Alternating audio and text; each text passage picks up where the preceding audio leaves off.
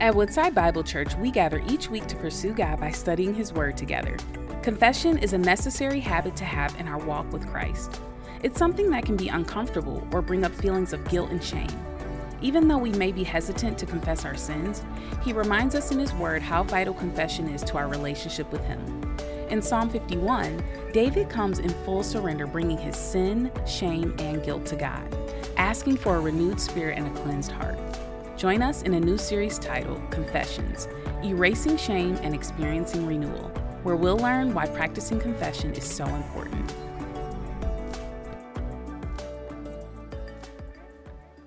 Amen.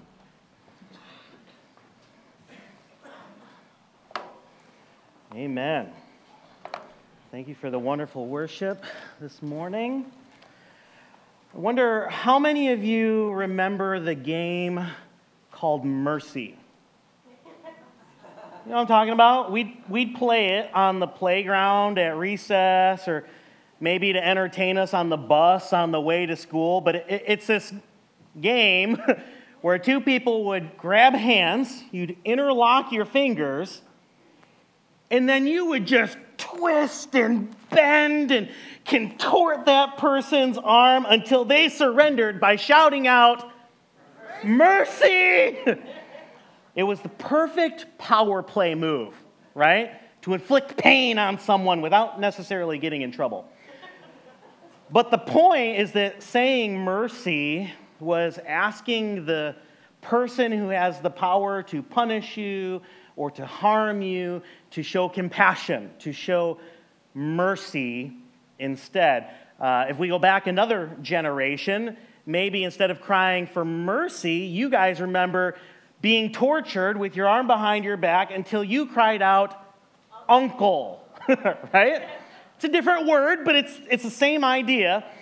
And here's the thing I just I think that sometimes people get the impression that they are playing a game, a cosmic game of mercy, with an all powerful bully of a God. It's like they believe that God is the source of their pain and their struggle. And so they'll say things like, if God is real and he's all powerful, then he, he must not really be all that good. Or else, why would he allow such awful things to take place out in this world. I mean, haven't we all cried out for mercy loud enough, for long enough? And so, in their mind, God is both the source of our pain and the source of our relief. The problem with that story is it refuses to accept that maybe, just maybe, the agony and the struggles that we all experience is due to our lack of character and not God's. You know, more than ever before, we've developed a culture in our society of blame shifting, right? Of, of deflecting responsibility onto other people so that we don't have to admit that something might just be broken inside of us. You see, God isn't the author of evil, but his character and his holiness is what defines it. In other words, just like there's no such thing as darkness, you guys know this? Right? Darkness isn't a thing, it, it doesn't really exist. You can't flip on a switch and turn on darkness, right? Darkness is simply the absence of light. And therefore, darkness does not have the ability to overpower the light. It's just the opposite. When the light is shown into the darkness, the darkness runs, the darkness scatters, the darkness disappears because it has no power over the light. And in the same way, evil is defined by its relationship to God's holiness. Evil is a lack of holiness, it is darkness, it is a noticeable absence of God's goodness. Maybe a more accurate way to say that is that it is goodness that has been spoiled or tainted by sin. That's the way the Bible describes it. It says that when God created, He created out of His love and His goodness everything that is. All of creation, and we, human beings, we were created uniquely. We were uniquely designed as eternal image bearers for the glory of God. We were given the ability to walk in relationship with God, to talk with Him, to rule and reign over creation with Him. But instead of choosing to trust that His word was for our ultimate good, we chose, and we still choose to this day, our own way thinking that it is going to bring greater happiness, greater satisfaction, greater pleasures. And at the heart of those decisions is the idea that we know better than God does. And so we walk away.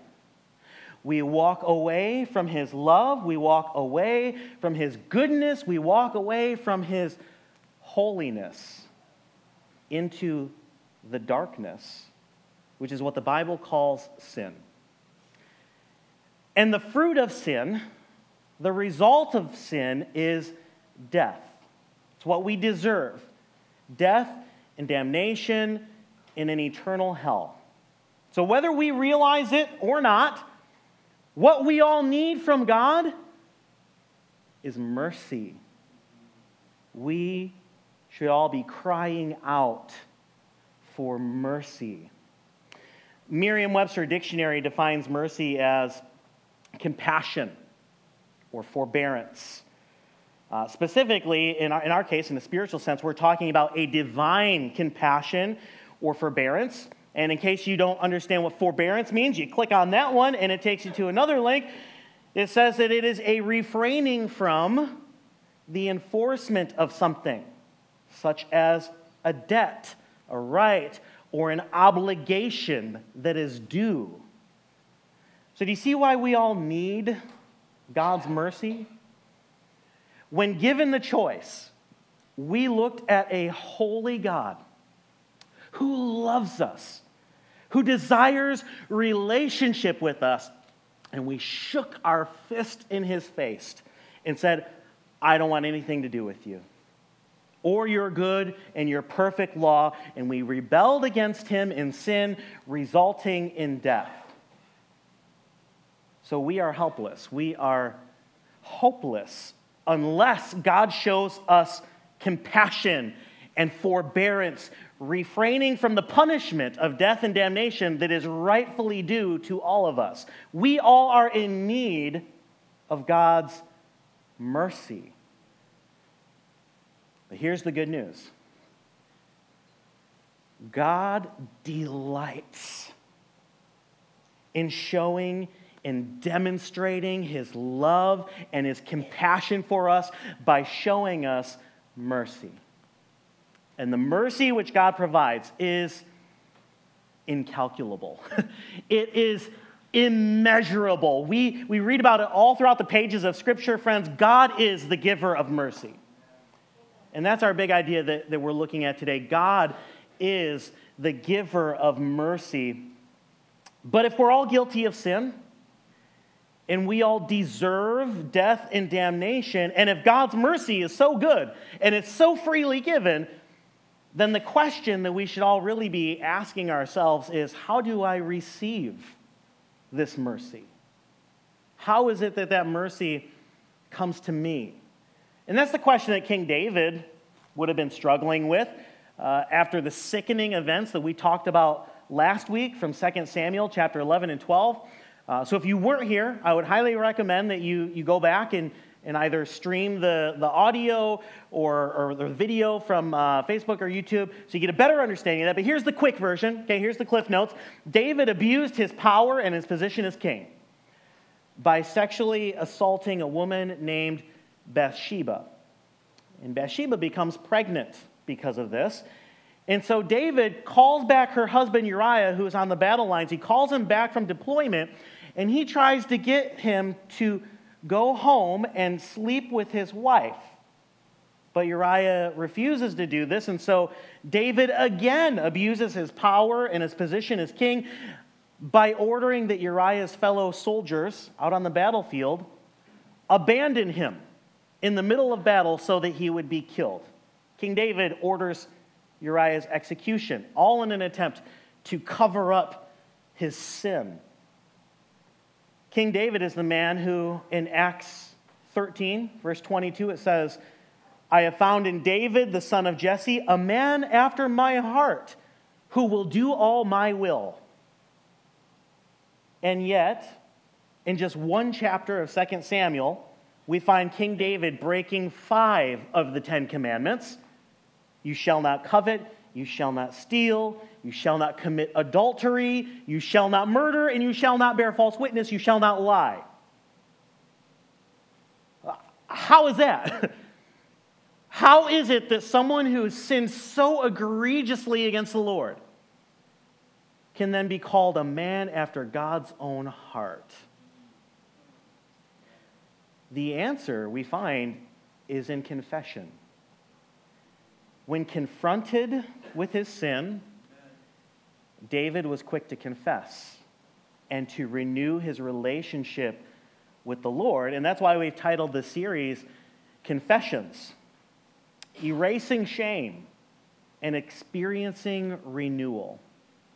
And for the rest of the series, we're going to be looking at what is one of the most well known passages uh, when it comes to the topic of confession. So if you haven't already, would you please join me in your Bible or your Bible app, if you want to open that up, and find yourself in Psalm 51.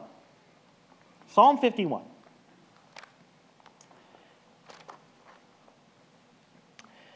See, after a year or so of thinking that they'd gotten away with it, thinking that he had covered up and hidden his sin, the Lord sends the prophet Nathan to expose and to confront David's sin.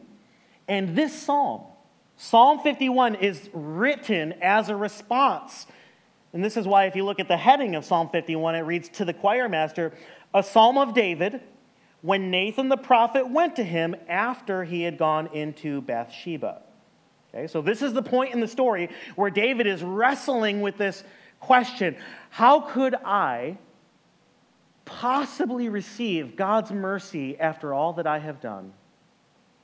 And there are two things that we see him do. There's two things that likewise we must do in order to obtain God's immeasurable mercy. The first thing is to appeal to the character of God. In order to receive God's mercy, we must appeal to the character of God. Let's read the first verse of this together.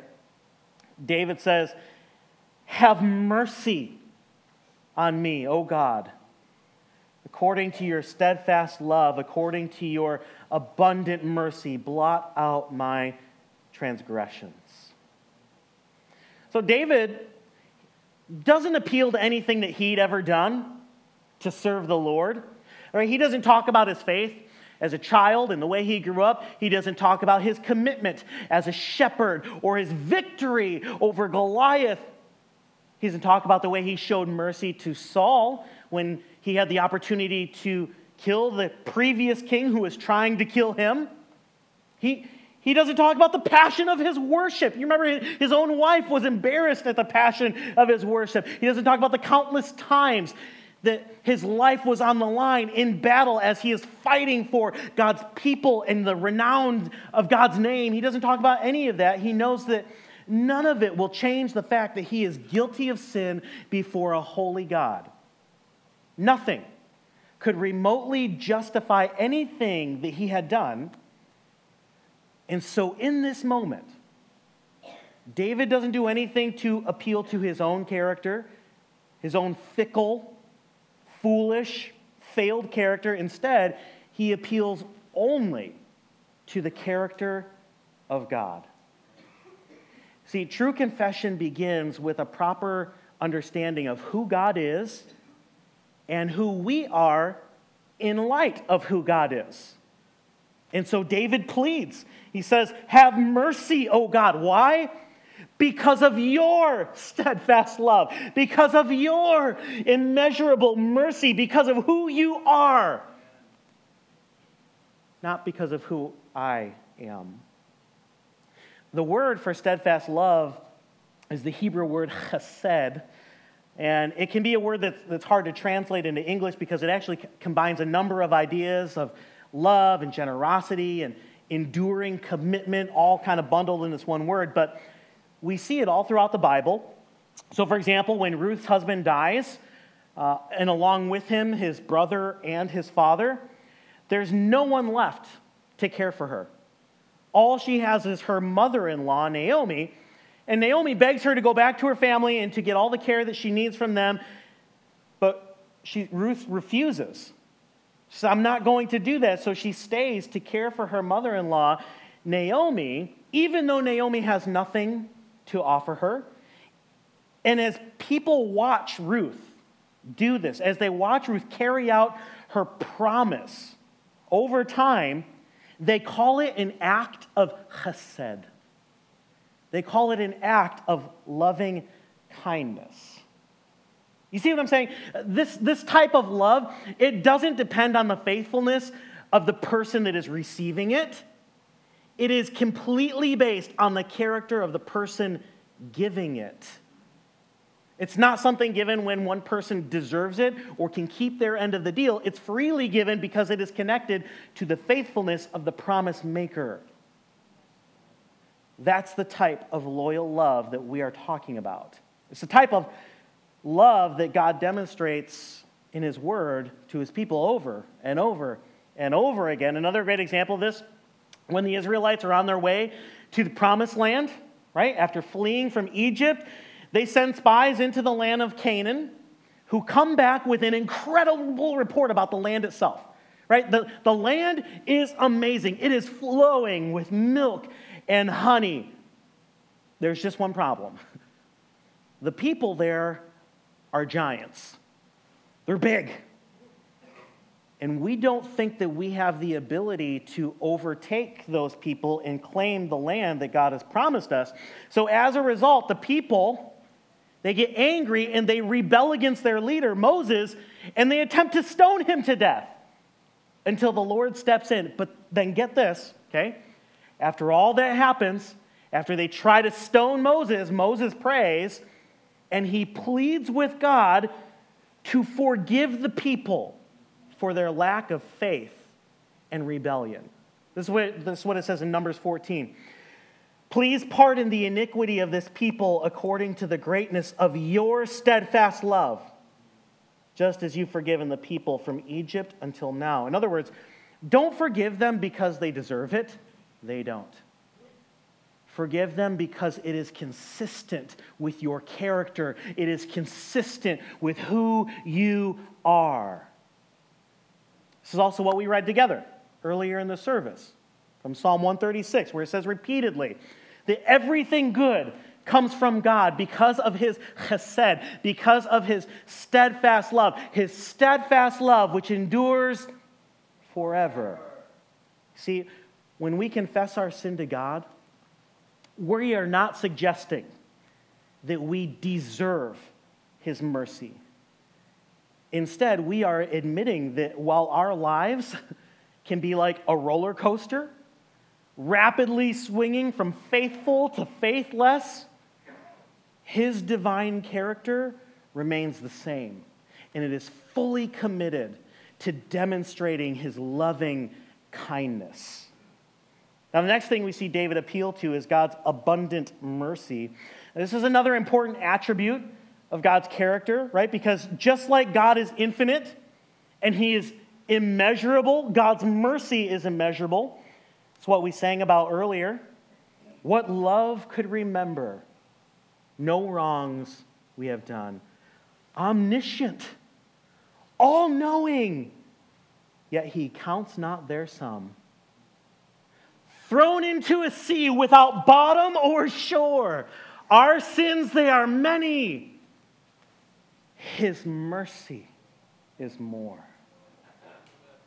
Psalm 103 captures the same idea. It says, The Lord is merciful and gracious, slow to anger, and abounding in steadfast love.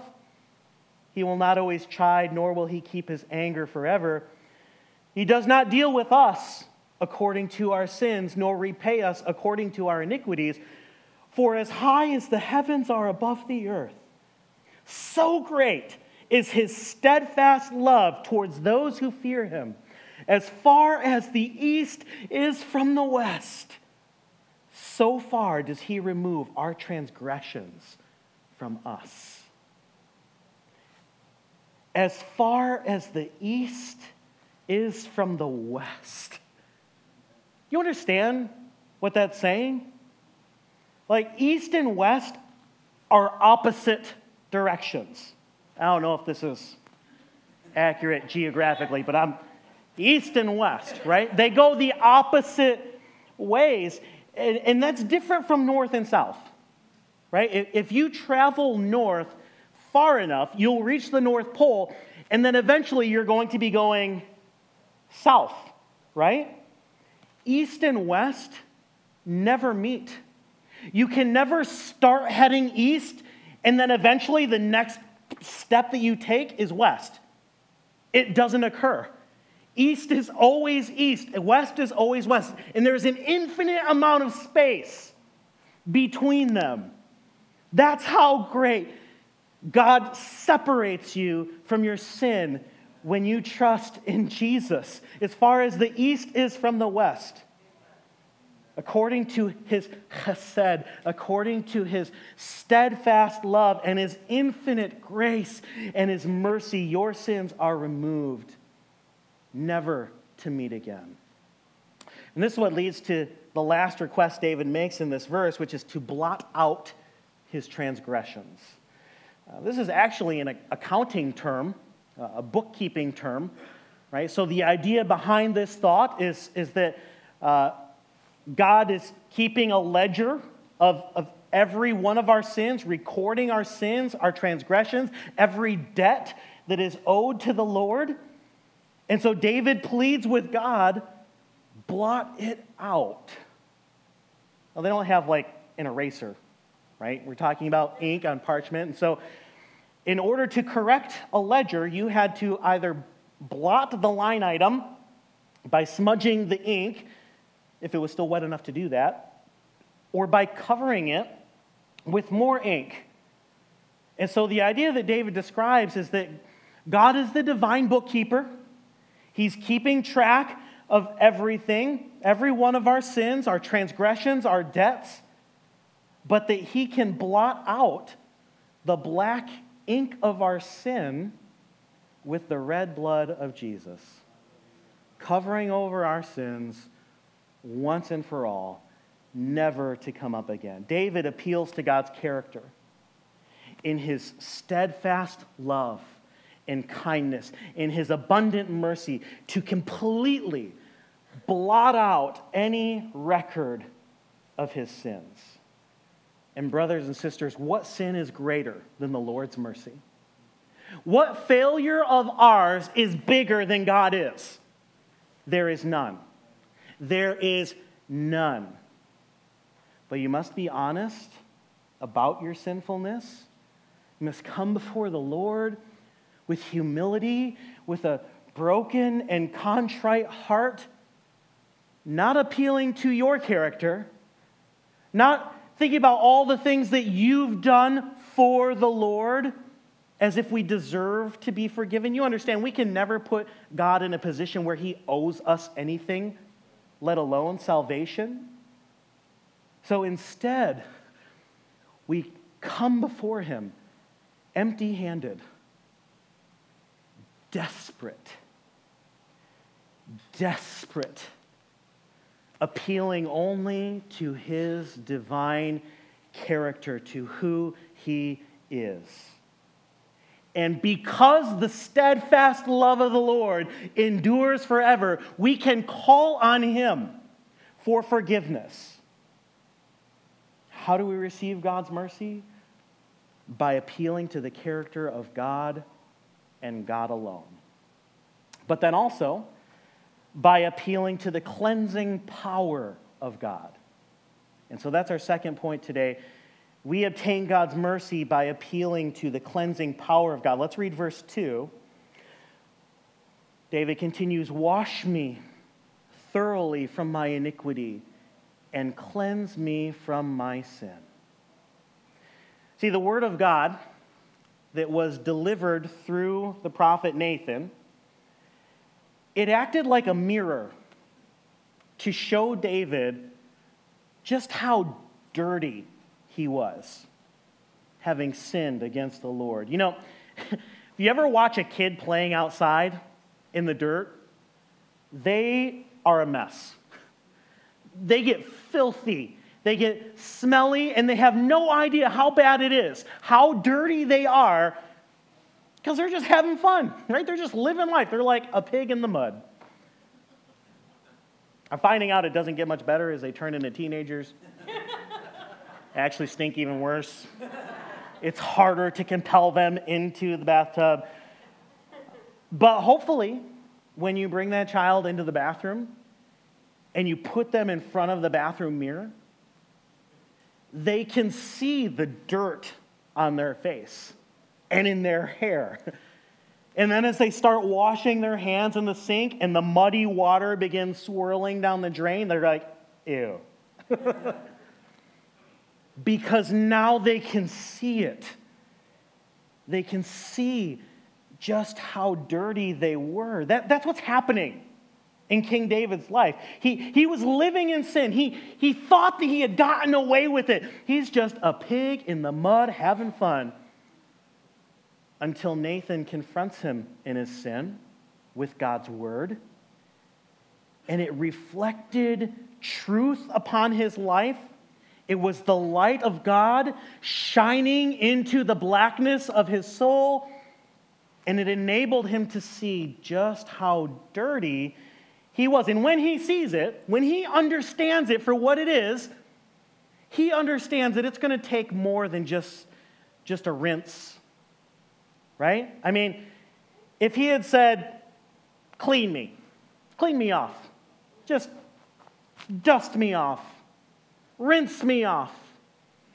Because the sin that I see, it's superficial, it's just on the outside. That's, that's not what he says. He says, Wash me thoroughly, which implies a deeper level of cleaning, you understand, right? It, it carries with it the idea of kneading the clothing or beating the clothing. Uh, you can picture maybe one of those old washboards, right, where they're like ringing on that thing. Let me put it like this sin hadn't just splashed onto David, leaving a mark that needed to be washed off the surface. It had penetrated deep down into the very fabric of his being. Sin had left a stain. And it was going to take a thorough and complete washing in order to make him clean. Now, when it comes to our sins, the same thing is true. It, it takes more than a Tide stick or bleach or OxiClean, whatever you use. It's not going to do the trick. In fact, we can't do it. We need a miracle. We need God's mercy to do for us and in us what we simply cannot do ourselves. That's one of the reasons that we read about Jesus doing these miracles all throughout the gospel, right? It is a demonstration of God's compassion, his mercy, and his power to do for us what we cannot do for ourselves. Right? Like when Jesus is uh, leaving Jericho in Mark 10, he's with his disciples, and we read about this man named Bartimaeus. Bartimaeus is a blind beggar who's sitting on the side of the road. And we read this from Mark 10, starting in verse 47. When he, Bartimaeus, heard that it was Jesus of Nazareth, he began to cry out and say, Jesus, son of David, have mercy on me. And many people rebuked him, telling him, Be silent Oh, but he cried out all the more Son of David, have mercy on me! See, he was desperate. He was powerless to change his own condition. He needed a miracle. He needed the immeasurable mercy of God to bring him a full and complete healing. And the same thing is true for us. Friends, we cannot cleanse ourselves of our sin any more than a blind man can restore his own vision. We are powerless.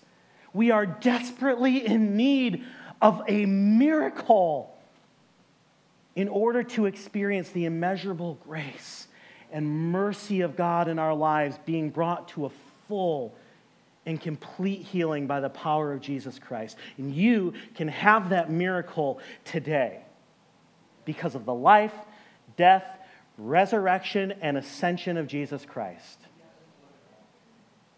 And when the mirror of God's word reflects back to you sin that's in your life, sin that you've tucked down deep, sin that you've tried to cover up, sin that you think you've gotten away with. And it reveals that sin. And you know that there is something that's broken that you just can't fix.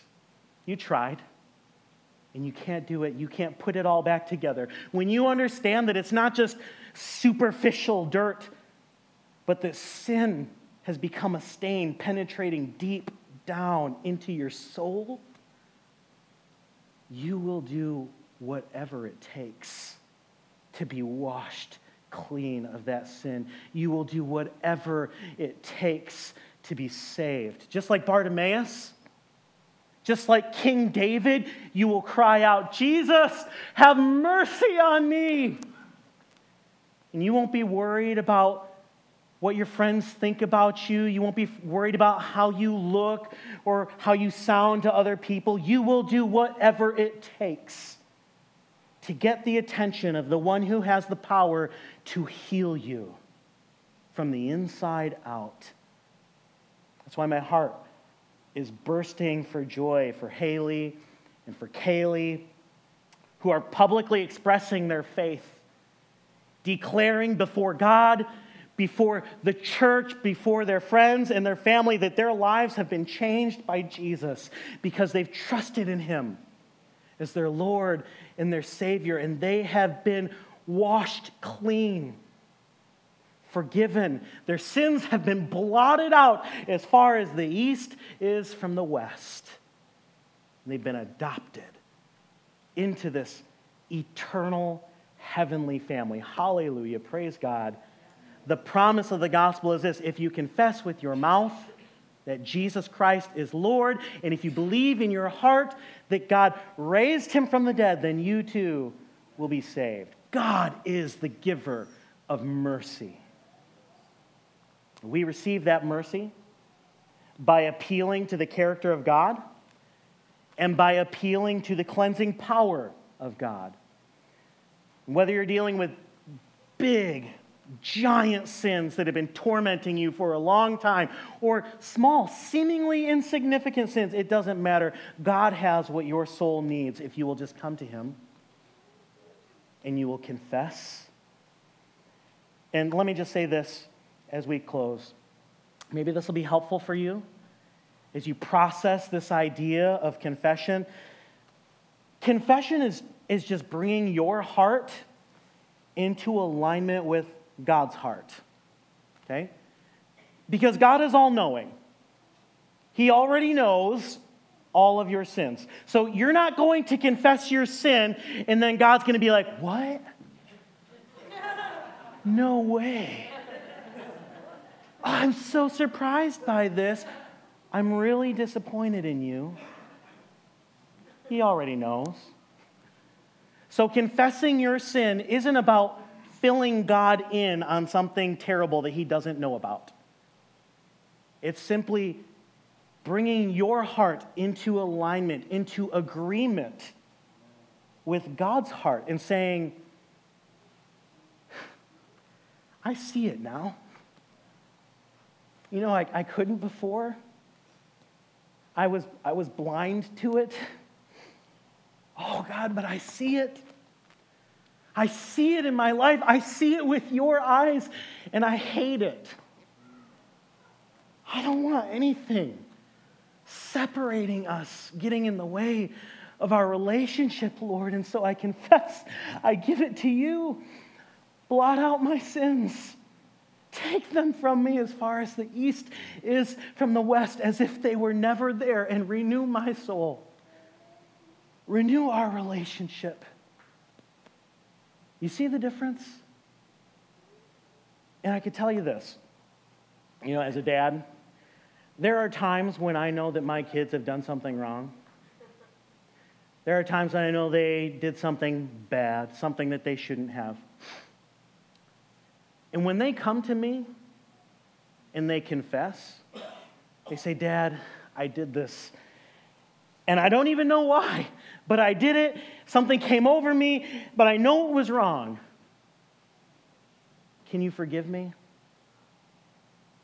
That's extremely difficult for them because they think that they're filling me in on something I don't already know. It's very hard for them to say that, and they're afraid that I'm going to shame them and I'm going to say, How dare you? I don't do that. I welcome them into my open arms and I embrace them. And I say, I know. I know what you did. And I'm so glad you came to me. I'm so glad you ran to your father to confess. And that's what it's like having a loving relationship with your heavenly father. So, can we practice that right now in this moment? As a church family, can, can we turn to him in this, in this moment and just bare our hearts before the Lord? confess our sin to Him. Let Him shine His divine light into the darkness, into the deepest, most hidden parts of our hearts, so that we can experience His forgiveness, His loving kindness, His abundant mercy, because we all need it. We all need that. And God is the giver of mercy. Bow your heads and your hearts. Heavenly Father, we thank you for the gift of your word today. We confess before you that we are all sinners. We've rebelled against you. We've turned to the things of this world and the desires of our flesh in order to find satisfaction, in order to find meaning and purpose in our lives, and it always fails us. It always lets us down. We are always left wanting more. Because we've sinned against you and your holy character, we deserve death and damnation in hell. But oh God, even while we were still sinners, you loved us and you sent your son, Jesus, to die on the cross in our place, paying the price for our sin so that we could be forgiven and given the Holy Spirit as a deposit of our salvation, being raised to new life in Christ, just as Jesus was raised from the dead. God, we are thankful today for your uncompromising faithfulness to an unfaithful people for your steadfast, loving kindness, which endures forever, for your grace and for your mercy, your immeasurable mercy. And now, Father, we call upon you in your character to produce in us what we simply cannot produce in ourselves. Holy Spirit, sift and search our hearts today Shine your light in there. Reveal any sin that, that we need to give up. Father, give us eyes to see your sin the way that you see it. And as we surrender our lives to you, bring us to new life. Father, revive us and renew us with your Spirit. Put wind in our sails so that by the power of your Spirit in and through our lives, your will would be done here on earth, here in Algonac and beyond, as it is in heaven. May we glorify you here and now and forevermore. In the name of Jesus and by the power of the Spirit, we pray these things today. Amen. Thank you for joining us as we study God's Word together. We would love to hear how God is moving in your heart and get you connected into the Woodside Bible Church family. Head to woodsidebible.org slash connect to introduce yourself today.